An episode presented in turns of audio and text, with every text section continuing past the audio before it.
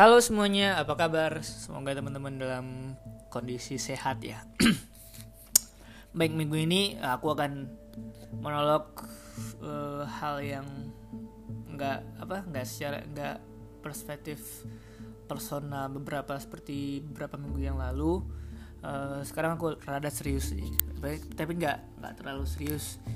Minggu ini aku akan bahas pentingnya uh, asuransi di masa pandemi ini topik yang topik yang sangat menarik yang bisa aku bahas secara monolog. Karena apa ya udah banyak uh, keluarga atau individu yang yang udah yang udah ngeh sama asuransi. Karena beberapa apalagi di masa pandemi kan ya di masa pandemi yang yang apa ya uh, tingkat penularan meningkat tingkat kematian apalagi varian delta. Hmm, ya varian delta kan ya per hari ini varian delta. Yang kemungkinan kemungkinan kemungkinan kemungkinan yang tidak bisa diprediksi ya ada aja gitu. Nah kenapa penting uh, asuransi di masa pandemi? Karena hal-hal yang yang aku sampaikan itu terus um, kalau nggak masa pandemi sebenarnya hal ini juga juga juga penting karena setiap kita itu nggak kita nggak nggak nggak tahu apa yang akan terjadi di masa depan. Ya basicnya gitulah ya. Antara ada uh, sakit atau kecelakaan yang paling parahnya kematian. Dan kematian itu hal yang pasti dari setiap manusia gitu kan. Apalagi yang khususnya di, di masa pandemi pentingnya ya kita bisa bisa me, apa ya kasar itu mentransfer uh, mentransfer problem kita di bidang kesehatan.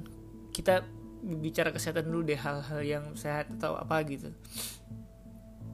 Hmm, bisa di backup sama asuransi gitu. Kalau misalkan teman-teman uh, yang udah kenal asuransi pun juga juga juga kan setuju dengan pernyataan aku ini.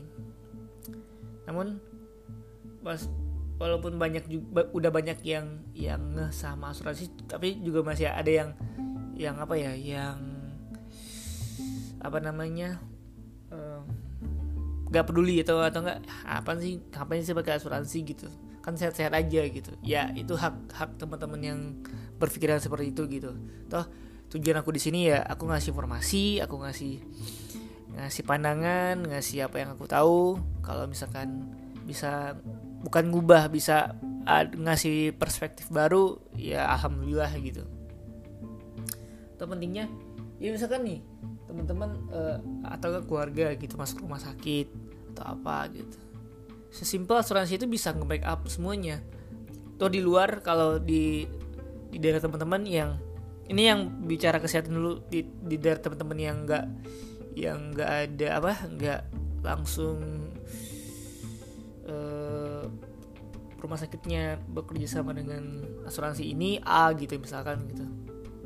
Berarti uh, biasanya kan uh, reimburse kan ya yang yang teman-teman bayar dulu ntar baru diganti sama uh, pihak asuransinya.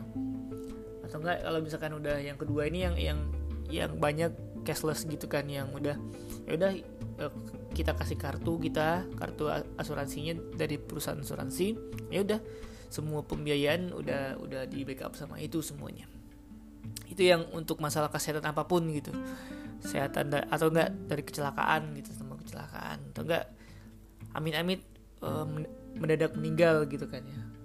Bisa uh, apa namanya ada namanya asuransi jiwa asuransi kematian gitu. Misalnya ada kenapa kenapa punya punya warisan punya punya apa punya uh, uang yang bisa cair buat keluarganya gitu.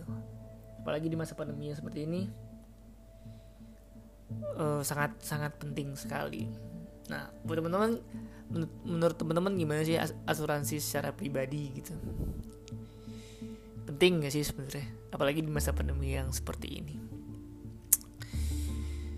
Walaupun aku nggak nggak bisa hmm, tahu pendapat teman-teman tapi semoga uh, apa yang aku sampaikan ini yang menolak ini bisa relate ya sama teman-teman. Toh nggak nggak perlu soal setuju atau enggak tapi ini perspektif dari aku pribadi. Untuk podcast menolak minggu ini semoga bermanfaat. Kalau nggak manfaat ya udah nggak apa-apa juga. Uh, sekian dan terima kasih. Uh, bye bye dadah see you